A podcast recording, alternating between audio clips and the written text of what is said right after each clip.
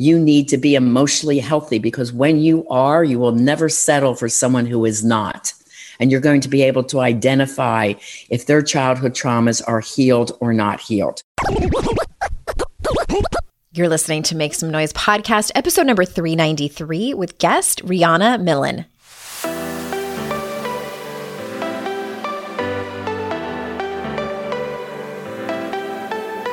Welcome to Make Some Noise Podcast, your guide for strategies, tools, and insight to empower yourself. I'm your host, Andrea Owen, global speaker, entrepreneur, life coach since 2007, and author of 3 books that have been translated into 18 languages and are available in 22 countries. Each week, I'll bring you a guest or a lesson that will help you maximize unshakable confidence, master resilience, and make some noise in your life. You ready? Let's go. Hey everyone, welcome to another episode of the podcast. I am so glad that you are here, partly because today's episode was so incredibly powerful and helpful for me. I can't wait for you to hear this. Riana Milne is a therapist who has been helping men and women of all ages and all sexual orientations for 21 years. So she's helped thousands of people. And one of the reasons I love having people on here who are therapists and other coaches is because I also want people on here whose expertise and wheelhouse is in one that is not mine. And this absolutely is it. As most of you know, I'm divorced. I've had some highly dysfunctional romantic relationships, as a lot of you might relate to who are listening right now. And I am lucky enough to be in a really great and secure marriage. It kind of, like, I say that because I'm kind of like, wow, it blows me away that I just hit the jackpot with this man. So it also hasn't come without a ton of work on both of our parts. And while I wouldn't necessarily consider myself an expert in romantic relationships like Riana is, what I know for sure is that much of the problems and struggles and challenges and baggage that we bring into our romantic relationships stems from our childhood. And in many times, it's childhood trauma, wherever that is on the trauma scale for you. I know that definitely was the case for me. And this is one of the things that she talks about. There's a point where she's doing this like 10 checklist, and I was so busy taking notes I kind of lost my train of thought. You'll hear it. But I also want you to have access to a free ebook that she has where she goes more in depth about this. So I'm going to talk about that, I don't know, maybe like 2/3 of the way through the show. So listen up for that. And if for any reason you can't find the show notes for this episode, because I know that you're going to want to go and grab the free ebook that she has and check her out, head on over to AndreaOwen.com/393. And you can find it on that page. All right. So for those of you that don't know Riana, let me tell you a little bit about her. Riana Milne, MA, is a certified global life and love trauma recovery coach, a certified clinical trauma and addictions professional, a certified mindfulness coach, and #1 best-selling author. The host of her podcast called Lessons in Life and Love. She is an educational speaker and a licensed mental health counselor for over 21 years living in Palm Beach County, Florida. She was also a life and dating coach for the docuseries Radical Dating, Finding Lasting Love Over 40, and her client is now happily married. Riana specializes in helping those who have had past childhood or love relationship trauma to heal, transform, and thrive, leading them to create the life they desire and to have the love they deserve. So without further ado, here is Riana. Riana, thank you so much for being here. Thanks for having me, Andrea. Hi, everyone. It's nice to be here. Hi. Yay. We're talking about something important and not exactly a light topic, but not a whole lot of the topics that I have on this podcast are light.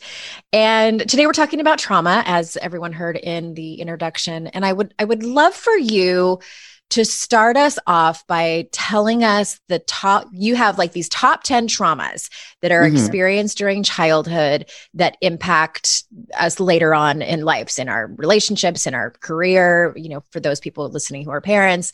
And you were, we were chatting before we started recording, and you were alluding to that there's a misconception that some people feel like they don't have these traumas. So can you talk to us about that? Sure. My research shows that 9 out of 10 people experience at least 1 to 3 of the top 10 traumas. There are more. And I created the childhood trauma checklist in 2012 as a result of someone I loved that was sabotaging his life in every direction. And he said to me, "I don't know what's the matter with me. I sabotage everything I love." And me being a psychotherapist, I knew nothing of childhood trauma. And I said, "I don't know what it is either, but I'm going to figure it out." And that's what started my journey into the deep research. And it was really healing for me because it was able for me to get into the forgiveness piece and understand what he had. And when I wrote the book, Love Beyond Your Dreams, that went to a number 1 bestseller, he's like, "Oh my God, put my picture on the front. I'm the poster child of this stuff." You want credit. But he was in his 50s and he finally had the answer of what he was doing and why he was doing it. So that's how my clients feel when they finally hear this work. And it's like, oh my gosh, finally I'm getting to the root of the issues versus just taking a pill for anxiety or a pill for depression. And it just numbs you out, fogs you out, and doesn't do anything else. So it's really the root of the issues that occur in your adult life. So it's really important that we look at them. And as I go through them, I want, you know, our listeners to understand this is not about being mad at mom or dad at this stage. Like, why did you do this? Right. It's not about blame, and it's not about feeling any personal shame or embarrassment either, because keep in mind, you were just an innocent child, a product of your environment. And little child minds just cope the way that they know how. And they're not in full maturity, of course. So they adopt coping behaviors that become normalized over time. And then they come out as an adult and you wonder why your life's not working. So, you know, this results also comes from my years of working in school systems, working with kids from kindergarten all the way through college, working in a hospital setting in the child and adolescent mental health ward, working in a teen drug and alcohol rehab center, and also working in a rehab center with women who were from the prison system. So all these different populations, different ages, 5 and up, were sharing their stories with me, and these top 10 kept appearing. So that's where my list came from. So we'll get into the top 10, Andrea. So yeah, I have my pen ready. Okay, girl, here we go. The first one is if your parents or caretakers had any addiction. Now, there's different addictions as an addiction specialist also. I named 12 of them that could have interfered with a parent-child bond. So they're drugs, alcohol, sex, meaning you knew your parent was a chronic cheater and you held that secret, porn, gambling, hoarding, spending, eating, gaming, TV watching, workaholism, and a recent one I added is addicted to social media, where you're on the machines all the time and the child's just probably on their own machine, you know, just kind of disconnected emotionally. Right. So that's number 1. Number 2 is verbal abuse or trauma of any kind. So that could be witnessing mom and dad fighting and screaming at each other. It could be they yelled at you. It's also as subtle as verbal put downs like, "Hun, go change that outfit. You look fat in that." Or, you know, you excel. Like I remember one for me, I excelled in swimming and I got my best time. And she goes, my mom goes, "Well, it's still not as good as so-and-so's time." So it's like you never hear a compliment. Nothing's ever good enough. A lot of critical messages, or even not hearing the words, "I love you." Now, I'm a baby boomer and I was on the beach Sunday and I was around 4 of my peers, all of the same age. And they're like, "Yeah, my mom didn't say I love you either." All of us. And my mom said to me once when I asked her, I finally taught her to say the words. I finally heard them at 25 years old after I had a baby. And she said, "Well, we didn't hear those words. We grew up in the Great Depression. It was all about survival and hard work." like, you know, why would I say those words to you when they weren't said to me? I said, because your children need to hear them, Mom. They're very important. The research shows childhood trauma goes through at least 3 generations. So if you have some, your parents do and their parents do. I was recently reading something. I'm always keeping up on the studies of trauma. And they said even the Holocaust survivors, their DNA had changed so much that it was passed on to at least 3 generations due to their high cortisol and high anxiety levels of being in that horrendous situation. Yeah, those studies are fascinating of epigenetics. Yeah. So it's very interesting. So that's verbal. Number 3 is emotional abuse and neglect. We all basically know what that is, but one of the reports I read even said if you had a latchkey child, in other words, you were working 9 to 5 to support the family as a single mom, let's say, they have to come home from school themselves and let themselves in. Well, in my generation, when I was that single mom, there was no cell phone where they could just quickly, you know, text you, Mom, I'm in, I'm okay. That was not existing. So kids that were latchkey without that correspondence, they were very found to be anxious and feel neglected, even though the parent was doing the best they could to support them. Right. So that's that one. Okay. The next one is physical abuse, sexual abuse, rape, or molestation. Now, I've talked to some clients where their childhood, they said, I can't see any of these traumas, but when I walked to school, I was bullied every day.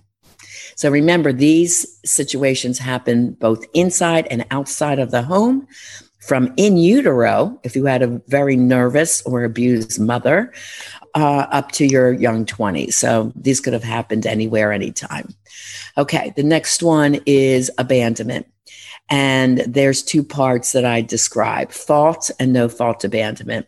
So a no-fault abandonment would be if a parent happened to die early, if the parent went off to serve their country in war, or if the parent traveled a lot to support the family. And I could recognize that one, but not right away. And I'm like, oh my gosh, I remember as a kid saying to my mom, when's Dad coming home and where is he? She goes, I don't know where he is. And I just thought that was so weird that you're married. Why don't you know where your husband is? You know, where's our dad? And I was close to him. So I was always worried if he was okay. So I find in my later life, safety is important, right? So this is how things show up. So, you know, things as innocent as that, but that's how he paid his bills, right? Our bills as a family. Okay. Then there's fault abandonment. That is never being involved in your child's life or being involved as a couple stays together. If they separate or divorce, then that's often a different story. You don't see the child as much, or there's a lot of promises made and not fulfilled. There's fights around child support and custody and all that drama the kids go through. Or it could even be the parents in the house, but they're not emotionally connected. I hear from a lot of kids I worked with, why do I have to go to visitation to see my dad? He just sits and watches football all weekend. And I'm in my room saying to myself, why do I have to be here? You know, so that emotional disconnect, or they don't attend their sporting events or their arts events, those kinds of things. Okay, so that's abandonment. Number 6 is if you're a child of the foster care system, if you were adopted, or you had to go live in other people's homes, or you chose that, like you didn't like being home. I had a client says, does it count if I chose not to go home and I went to somebody else's house every day after school? I said, yes, that counts, because you were worried what you were going to walk into. So that feeling is all around there, around home and safety. Trauma number 7 is the one that most people can identify with. I call that personal trauma. So that's if you were ever bullied, you might've been an overweight, you know, chubby child, or skinny and gawky, or called names like the nerd. You might have had an asthma problem and had the inhaler, and kids were making fun of you because of that. You weren't part of the cool crowd or the sports teams. You know, you were just teased and bullied because you were different. Sometimes you were super smart and you're teased for that, or you're the only African-American student in an all-Caucasian school, or you're coming out as LGBTQ. And, you know, you're not accepted for that. You feel different because you feel you look different. You don't fit in the society's definition of what a girl should look like or a guy should look like.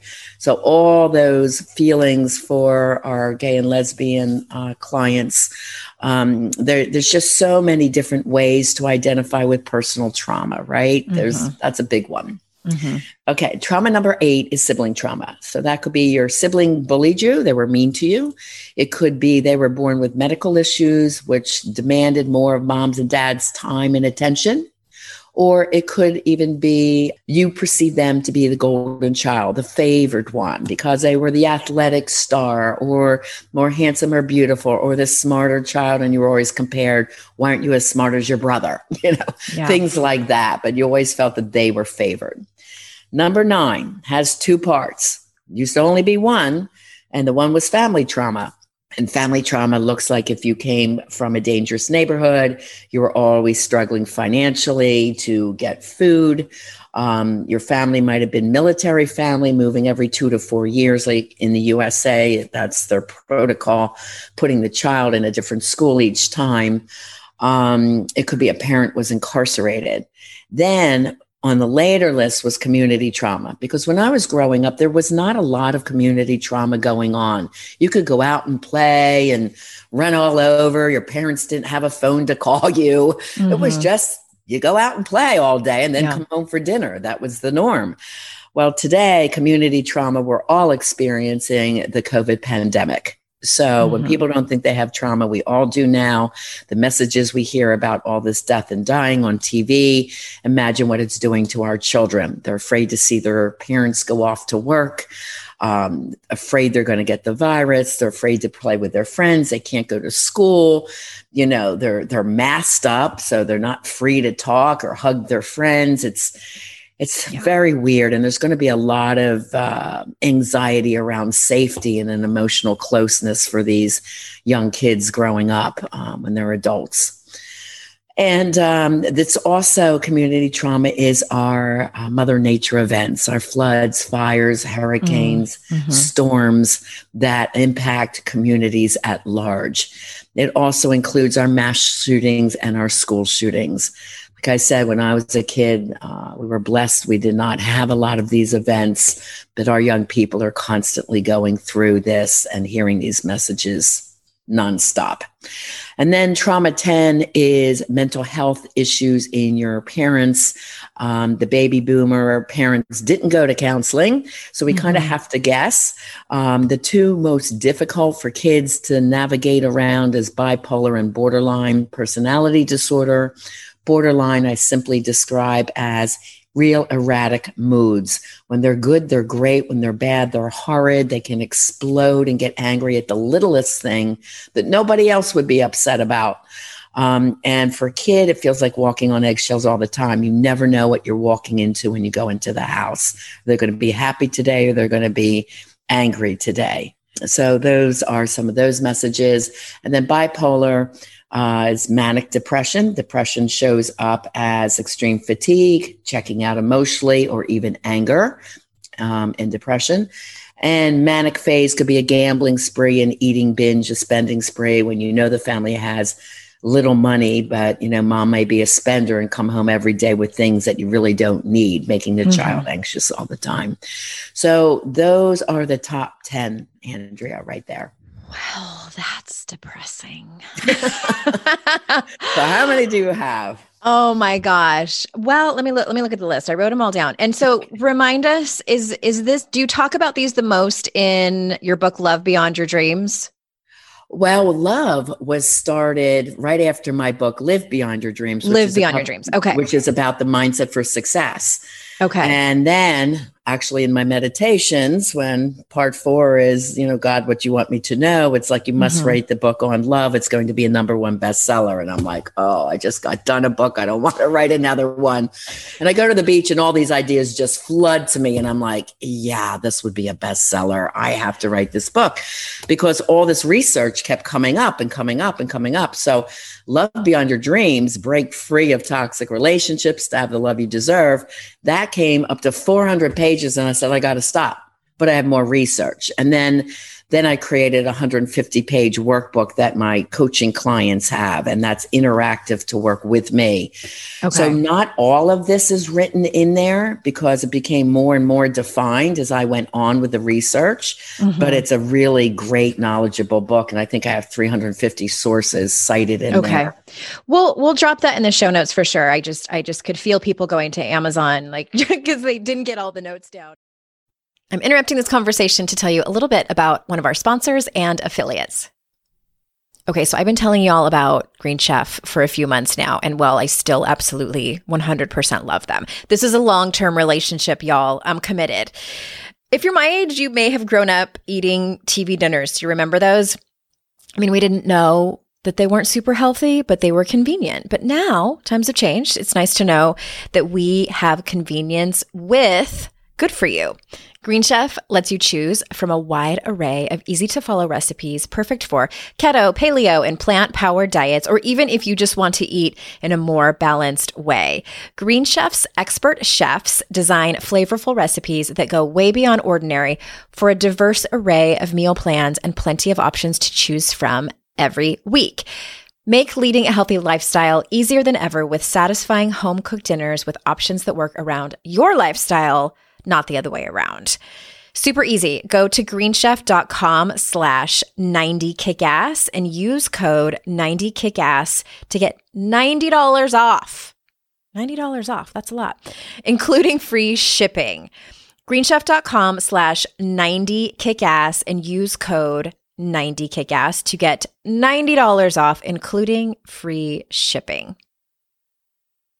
Okay, as you heard, because I was writing furiously, Riana has the childhood trauma checklist. And if you didn't write it down, or if you did and you want more information on it, this is fantastic news because she has a free ebook. When she asked me if I would talk about it, and I was like, 100% yes.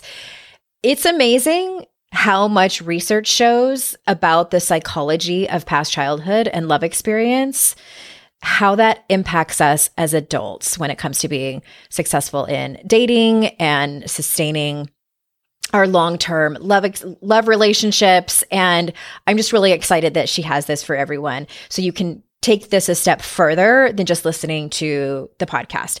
So the checklist is simple and fast. It's an easy-to-use tool that discovers how your past childhood and love experiences may be impacting you today. So if you head on over to the show notes, if you are having trouble with that, just go to AndreaOwen.com/393 and you will see the link to download that. It's called Why 9 Out of 10 People Struggle in Life and Love and How to Have the Love You Deserve. So I can't wait for you to have that as a free gift. And let's get back to the conversation. And I want to just kind of briefly give you a little bit of personal experience, because as I was telling you before we started recording, I selfishly am having people like you on. I hired a trauma specialist therapist at the onset of COVID, which I think a lot of people did, because all of our stuff kind of came to light and it was like, okay, it's time. And what was interesting for me, and I wonder if this is not that uncommon, is that my father passed away in 2016. And when he did, I felt like the way that I described it is I said, you know, when you are sweeping up and you realize you haven't swept behind the dresser for a while, and then you do, and then all the dust bunnies come circling up. That's how I felt what happened when my father passed away, and that was in 2016. And it just started this whole cycle. So there was a lot of things still unhealed for you. It was still some unfinished business is the way that I described it. And that was also directly correlated to a very long relationship I had, which ended. And now it's been 15 years, but it was that also still felt like it was unfinished business. And this particular person was a narcissist. My therapist is highly suspicious. He was actually a sociopath based on some of the stories that I told her. Okay. And I to me, it was normal behavior. But when I would tell my friends stories, like the look on their faces is shock. So then it sounds like to me, you grew up with a father who had the same type of personality type. It was so normalized for you that he might've had a lot of narcissistic or sociopathic tendencies. Well, here's the interesting thing is that my father was very passive. He was an alcoholic, but he wasn't an obvious drunk. So he was very emotionally detached. And he also, because you were talking about abandonment, and it's interesting. And I never would have said, oh, you know, I felt abandoned, because my parents were married until I was 18. Mm-hmm. And my father and I were very close growing up. I was an only child, but I had older half siblings. Okay. And which is another weird dynamic. So I was their only child growing up. And then as soon as I turned around 13 and started to change from a child to more of a teenager, and my body changed, and he basically walked away from our relationship. And there were some, like, my mom made a comment to me. I had these pajamas that I think were a little bit too big for me, and it showed a little bit of side boob, I think, when I was 13. Okay. And my mom said to me, just sort of casually, she said, your father asked me to tell you to put some more clothes on. Huh. And I was, I will never forget that moment, because I felt so ashamed for my body, and just also like, oh my God, like to cause a problem like that. It was so confusing, and also feeling like I had done something wrong. Like I should have known better than to do that. But like, I was just there with my parents. I was still a little kid in my eyes. So, yeah, I mean, this is an indication that there was childhood trauma still unhealed in your father. Right. Oh my gosh. Yeah. You know, the fact that he turned alcoholic, passiveness often comes from fear of speaking your feelings. So he might have had a very toxic or abusive father. Yeah. Or mother. He grew up Catholic, altar boy. There was abuse that was never talked about. So very, very much so. He was a twin, and his twin brother was very charming, and my dad was quiet. So, and anyway, so yes, it was passed down, never healed. Also, his mother had electroshock treatment for depression in the 1930s. So yes, all the puzzle pieces sort of came together after he died, and I started to hear these stories and figure it all out. And it all pointed to the reason that my therapist says I have a high tolerance for inappropriate behavior. Well, I wouldn't say I have a high tolerance for it. What has happened is it became normalized for you, Andrea. That's exactly all. It was all around you, and this was just normal in your household. And nobody talked about it either. So it wasn't, here's the part that was confusing that I think some people might relate. It wasn't obvious. So, you know, we hear about these egregious, heartbreaking stories from people where there was domestic violence or there was substance abuse, and, you know, and it was just sort of like wreaking havoc everywhere. That wasn't what it looked like in my family. Like, I felt like something was wrong, but nobody would talk about it. Right. Which was the norm back then. Right. I grew up, I was born in 1975. So I'm a Gen Xer, and we still were in the generation of don't talk about it, and maybe it'll just go away. Yeah. Yeah. That's very true. So when I do get a client, it's very important that I talk to them about their mom and their dad and what they went through, and even their grandparents. So 3 generations is what we kind of look at. And it helps with the healing and the forgiveness part, where a lot of people are mad at their dads for how they behaved. And then the compassion and forgiveness can come in. It's like, well, wow, he suffered too. He obviously had a mother with mental health issues, and he wasn't, you know, if he's passive, that means he was never allowed to talk about his feelings, or he could have been hit or beaten back then, you know. So he just learned, I'm upset, I just clam up. That's how I handle it. Or the internalizers as teens, they often turn to alcohol or cutting. Kids that want more control in their household, they'll turn to eating disorders very often. You know, like, eat everything on your plate. This costs a lot of money. And it's like, you yell and scream at me, I'll show you I won't eat anything, you know, and that becomes an internal control over their parents because kids are angry. So there's all these different things. The externalizers tend to get themselves into trouble with the law, or they beat up other kids. Those are the ones that take their anger outward, or, you know, try to suppress it with pot or alcohol. So you start seeing the signs usually in teenagers, sometimes in children. Of course, children can be quiet and depressed and sad and cry and you know, I've even worked with very young kids saying, I don't want to live anymore. I mean, it is very sad. Mm-hmm. But listeners, like if your kids are saying any messages or giving you signs that they're upset, you must get them help right away, because it doesn't just go away. You can't just ignore it. You have to, you know, get them help immediately. Yeah.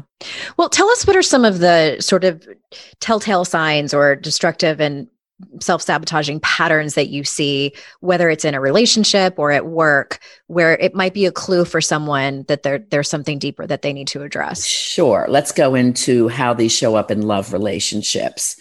So if there's jealousy and control, that usually comes from trauma 7 and trauma 2, where trauma 7 was not feeling good enough, not measuring up, feeling different.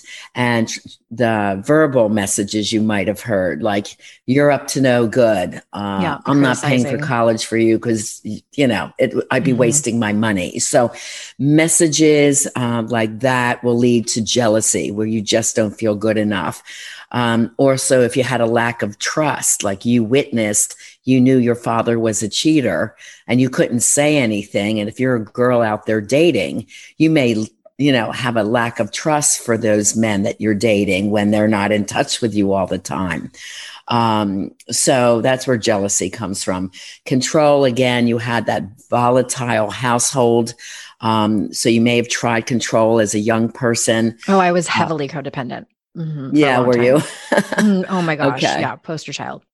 And then, but some kids will find their accolades and get those messages of ego reinforcement at school when they do well. So this is a lot of the client I get, successful in business, but struggles in love. Mm-hmm. So they're like killing it at the workplace, but their love relationships consistently tend to be messed up. And they can't figure out why. Well, they found one of their coping mechanisms is, I'll feel love and success and happiness by being a good student. Mm-hmm. And then they're used to that pattern of excelling, and business brings them happiness. They could also then be prone to workaholism, because that's where they get their ego satisfaction from, right? Mm-hmm. But they have not fixed the love piece. And so that's very interesting to see. So they will control in the workplace, which can work, but then if they try to control their partners at home, that's when the relationships can fall apart. Lying and manipulation, which is part of the sociopathic behavior, that comes from fear of being hit or screamed at very often. And kids find, wow, if I become a good liar, I get away with it and I'm not going to be hit today. So then lying becomes a norm. If you ever knew anyone that lied about everything, that's like, why'd you have to lie about that? You know, just lying about everything. That became so normalized for them. So we have to teach that person to live in integrity and speak their feelings without fear. Impulsivity is from that child growing up with things that they weren't allowed to have. So that might be the guy going out and saying, well, I want the sports car. I deserve it. I work hard, and not discussing that big purchase with his wife, or making risky choices that destroy your relationship or hurt your partner. And you don't even think about them. It's like, well, I want this, so I'm going to do it. You know, that impulsivity is one of the top ways that relationships become destroyed. People pleasing is one that a lot of my women do. They can't say no, they overdo for others, and that makes them angry, resentful, burnt out.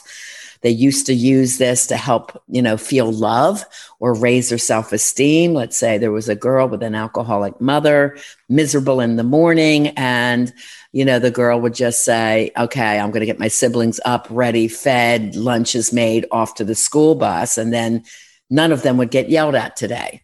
Mm-hmm. So she was used to being the mini mom or just pleasing her to death to feel some kind of love. And this might be a woman in a marriage that comes into me and says, Riana, no, my husband and my kids don't love me like I love them. I do everything for them. And the man might say, well, I don't ask her to do those things. You know, she treats me like a child, you know, so we have to reassess the balance in a relationship like that. Now, abandonment issues, this can lead to clinginess, codependency, high anxiety if your partner's gone, love addiction. So love addiction is interesting. The research shows toxic relationships break up, get back together, break up, and get back an average of 7 times. And consciously you say, I know this person's not good for me. So you'll break up for 10 days, 2 weeks, and then slowly the messages start again and the promises are made and you get back together and there's a peaceful period of about 10 days to 2 weeks and then something else happens. Mm-hmm. And the reason that these keep getting back together is the abandonment feeling that you had as a child. You crave the love so much, even though you know it's toxic, you hang on to what's good in this person. And you try to just forget or deal with the rest. Yeah. But then when it happens over and over again, it whittles away your self-esteem, your sense of empowerment, just your joy and laughter and lightness about life just becomes gone. You just feel frazzled. And then toxic behaviors in the body, the results show up as irritable bowel syndrome, chronic fatigue, fibromyalgia, migraines, anxiety, depression, insomnia. Instead of dealing with the real issues, right? Addiction, a lot of addictions. Well, you just described my life. I don't want to talk about it. Oh, really? Okay.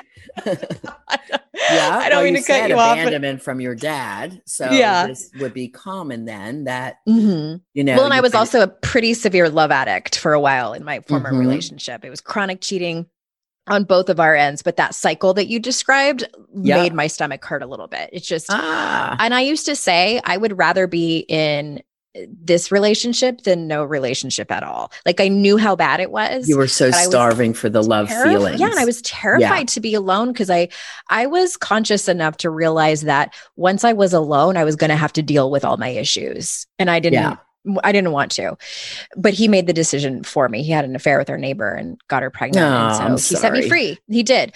Yeah. It was torturous. It was awful, but it was what I needed. I do think the universe sort of intervened.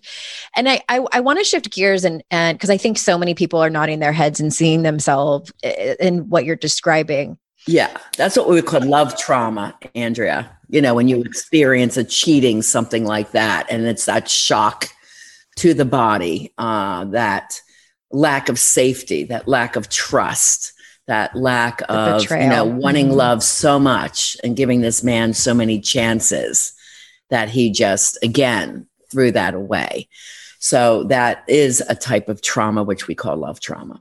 For me personally, I felt like I finally got to a point in my life where I knew that it was living in my body and that I could not just talk my way through it anymore and tell the story. And I got really good at compartmentalizing the pain. Right. And the way I described it to people, I said, I feel like there's a loop that needs to be closed. And this was before I knew about the stress cycle and closing that loop and you know, trauma that lives inside your body. And right. And that's the reason that I shifted from talk therapy into more somatic modalities and healing. So can you tell us how you can take any one of the many examples that you gave of your clients and the trauma that they bring to you in the clinical setting. How do you work with someone and kind of what's I know it's maybe hard to put your finger on, but like, what is a typical timeline and what does that look like? Sure. Well, I'm a certified clinical trauma professional, which is CCTP. And all my studies in trauma say it takes about 6 months to get trauma out of the brain and the body. Okay. Cause it stays stored in there. And everyone that comes to me, I describe it as a different puzzle. It depends on the traumas that they experience first. Second, the level and degree of severity of the trauma. And third, how are they showing up in life, love, or business? Okay. So I also worked a lot with entertainers. I was a model and talent agent for 10 years. So, you know, that could show up as imposter syndromes or perfectionism if they are, you know, an actress and they always have to be perfect and look perfect. And if they're not, you know, their audience beats them up. So it really depends who is in front of me, right? And what are we healing? That's the first thing. So it's a very personalized program that I do. And what second are their goals and dreams for their life and their future? And that's the second part. And if they're single or a couple. So if they're single, we have to heal the trauma first, teach them the mindset for success, to raise their self-esteem, their confidence, get their goals well defined, and start living the life that they really desire. And then we get them out to date and they learn what is emotionally healthy, evolved, and conscious love. Evolved means being your highest and your best self. Mm-hmm. So I always say, be what you want to attract. So I have to make my singles feel like they're the whole package, amazing about their life and themselves. Then they go out and date. Too many damaged people are out there dating, hoping someone will fix them. And that's why they're not having success in dating. As soon as they have this mindset and this feeling about themselves, they have so many suitors, it's kind of ridiculous. Mm-hmm. We get to choose who we'd like to be with. Okay, and we can easily walk away and say, very nice person, but not for me. And then second, if I have a couple, I have to do partner A's childhood trauma, partner B, and then the third entity is the relationship. Right. How is it showing up? So once I get each one's traumas defined and understood within the self, each one of them, then they start talking about it. And they start understanding that when they show up, for example, a man might have been criticized at work from his male boss. And he grew up with a father that all he did was criticize him. So he gets emotionally triggered. He feels that anxiety in his body going up, the cortisol going up. He comes through the door in a bad mood and he starts attacking the wife. Now she takes it personally. Oh my God, why is he so mean to me? Blah, blah, blah, blah. Well, with a new understanding, he could walk through the door and say, babe, I need an hour to decompress. My boss yelled at me today. I'll be glad to discuss it, but I don't want to put this energy on you. Mm-hmm. She understands what his father was like. And now they can have a conversation about, are those messages true or not? Or were you just triggered, right? Yeah. And then what can we do to fix the problem? Being proactive, not reactive. Mm-hmm. So what I work with is, mindset's a very important piece of this, which I call the mindset for success, which is written in the Live Beyond Your Dreams book. So it's a two-part healing process. You see, it's mind, body, and spirit. Spirituality is a big part of this, a faith that you can do what you dream to do, a belief system that we put into place that, the healing can happen with love and forgiveness. And forgiveness is one of the highest spiritual concepts you can do. You see, mm-hmm. So it's analyzing the trauma, doing the mindset work, and then doing either the dating skills or the couple relationship skills. Okay, I have one more question for you. Sure. And I love the example that you gave of the couple with the man coming home and either taking his bad day out on his wife or not taking his bad day out on his wife. So Can you name 5 things that are in an emotionally healthy, I love that you call it an emotionally healthy, evolved, and consciously aware relationship? Yeah. So let me go into consciously aware. Most people, actually, studies show 8 out of 10 people have 8 out of 10 negative thoughts, fear-based thoughts. And they don't consciously think about what they say, they write, they do, they text, they just do it. And they don't stop and think. And I have this hand, when you put a hand up, like stop, this questioning that my people do. 1, is this good for me, the woman or the man? 2, is it good for my partner? 3, is it good for my children or my extended family? 4, is this decision, is it good for me, my reputation or in the job? And 5, if in doubt, go without. That's one of my little sayings. Don't do it. Think a little bit longer. Mm-hmm. So being consciously aware in the spiritual world, is it good for you and is it good for all? Right? That's a universal message. Is it for the good of all? If it's not, you don't do it. So we learn to go from unconscious behavior, which most people do, to full conscious awareness 24/7. And it's not grueling. You learn to do this and you wish everybody did because it'd be a much kinder and gentler world. But the full conscious awareness is what you're going for in the relationship. That's what you're looking for. For my couples, I say to them, it's you and me against the world. So you have to put your partner first. Many people here in the U.S. put the kids first, all their sports, all their activities, running them here, running them there. They're too tired to have date night. They barely spend any time with each other. It's just family routines. That's it. By the time the kids are out of the house, they divorce. That's a typical USA marriage. Okay. So that's the huge mistake. They don't keep dating their partner. They don't make their partner feel special in any way. That's a problem. I talk a lot about balance triangles in my programs, but one of them is you, me, and us. So the you time is your work time. Maybe you're working out, you're reading, your meditation. That's the time you spend with yourself. And we have to make sure that's time that's well used, right? Well balanced. And same with your partner. But then that big line to make it an equal triangle, your us time also has to be quality time. So we really define that. Like, what are you doing to have a joyful life? Are you taking couples vacation? Are you taking day trips? Are you, you know, what is it that you're doing? So we define that. For my singles, I say, again, be what you want to attract. You need to be emotionally healthy because when you are, you will never settle for someone who is not. And you're going to be able to identify if their childhood traumas are healed or not healed. Quite simply, I have 24 questions that my singles ask on date one or date two to really get to the bottom of who these people are that are in front of them. And you'll be clearly able to see it before you get emotionally or intimately involved. So we take our times and we really get to know who that person is. And then also for the singles are your top 5 to 6 requirements being met with that person before you get involved. Can you trust them? Are they addiction free? Are they financially secure?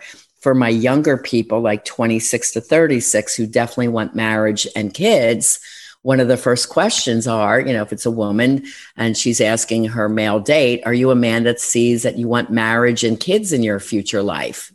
They say, well, yeah, I'll probably get married. And if she wants kids, I guess so. That's a no. Oh, no. That's a no. Yeah. But I found that many of my research reports showed that happiest and longest lasting couples are spiritually based and they practice their faith together. And I don't mean religion. I mean, spiritually evolved. Yeah. Yeah.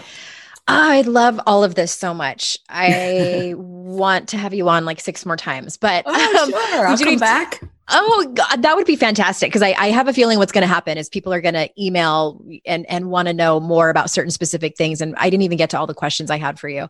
And I just want to just tag on to what you just said. At 45, I'm almost 46.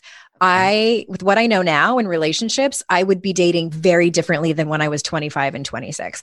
Good. I'm just going to add one more thing, and it's pretty much along the same lines of what you were saying, is that I would want to know from someone I was dating is, are you willing, you know, I don't expect anybody to be perfect, but are you willing to work on your own stuff? In other words, would you be willing to go to therapy alone and with me? And I would also like more of an interview question, like, tell me about the last time you took responsibility for something in a relationship where you realized you might've been in the wrong. I would not throw the word therapy. Therapy and coaching. Is that too scary? Therapy and coaching are two really different models. Now, I've been a psychotherapist for 21 years, so I'm both, right? Yeah. And I never did the typical psychotherapy model, but most of them are, they make you talk and they sit there and they take notes and they keep asking, how do you feel about that? Yeah. I barely asked that question. I was always more of the coach, solution-focused, motivational, inspirational, but coaching is very educational. Right. And a lot of people really are looking for the education, the solutions. Like it's so annoying when you don't know what you don't know. Right. And that's when sometimes my clients come to me. Like, I don't know what to do. I don't know what I've been doing wrong. I've read 100 self-help books, relationship books, and I keep getting toxic people. I don't know what I don't know. So that is when they really want solutions, education, research-based solutions that work. Right. And that's what I offer through coaching globally. As a psychotherapist, I'm limited to working in my state, so I don't even do it anymore. I'm only globally coaching. Mm-hmm. But it's a very different model. And psychotherapy, you have to give people a diagnosis like they're sick. My clients aren't sick. They're going through a hard time. And I don't like to code anybody, right? Mm-hmm. So I get it when some people are turned off to the word therapy. Mm-hmm. And they would, you know, but they may be more prone to life coaching. Right. Yes. Okay. So, or a personal development workshop. How's that? Personal development. Yes, definitely. It's so different. And so it is. Usually you walk away just feeling so high and so happy. Mm-hmm. Right. Mm-hmm. And that's how I like my clients to be. Yeah. They are like, you know, really, really research listeners, the coach that you choose to work with, make sure they're knowledgeable and well-trained. And, but it can really change your life, and the skills you learn, you will use forever. Yes. And that's the beauty of it, you know, so. That's the goal. We don't want our clients to stay with us forever and ever. Like we kind of do, just because we like working with them so much, but the goal is for them to have tools and strategies to use. I know we're going to have a lot of links in the show notes for people to grab your books and your website, sure. But is there anywhere in particular you would love for people to go to learn more about you? Yeah. The best place to start is my website. So it's my name, RianaMilne.com, RianaMilne.com. And on there, you can get the first 60 pages of both my books, Live and Love Beyond Your Dreams, under books. There are 4 free love tests that are very insightful for couples and singles under quizzes. And on the homepage, there is a free ebook, Why 9 out of 10 People Struggle in Life and Love. And that really goes into the childhood trauma piece very deeply. It's like 32 pages. And the childhood trauma checklist is in there as well. And then my podcast, Lessons in Life and Love with Coach Riana Milne, is all over every podcast app. And my YouTube channel has the podcast plus videos. So I think there's like 240 things on my channel now. And my Facebook is Coach Riana Milne. That's where I put all my announcements, where I'm speaking, my summits, my podcast will be posted there, including Andrea's great podcast. Oh, fantastic. Thank you so much. And I have just so enjoyed this conversation. It's so important for people to just understand many times the root of the problem. And I would love to have you on again to continue the conversation. And thank you, listeners, for being here. I value your time so much. And remember, it's our life's journey to make ourselves better humans and our life's responsibility to make the world a better place. Bye, everyone.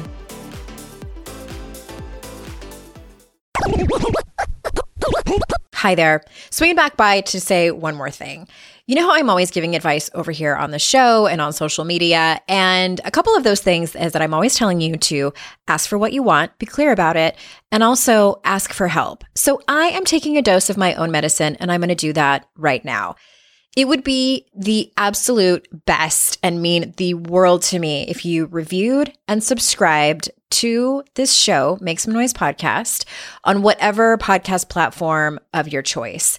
And even more importantly, it would matter so much if you shared this show. Sharing the show is one of the few ways the podcast can grow, and that also gives more women an opportunity to make some noise in their lives. You can do that by taking a screenshot when you're listening on your phone and sharing it in your Instagram or Facebook stories. If you're on Instagram, you can tag me at Hey Andrea Owen, and I try my best to always re-share those and give you a quick thank you DM.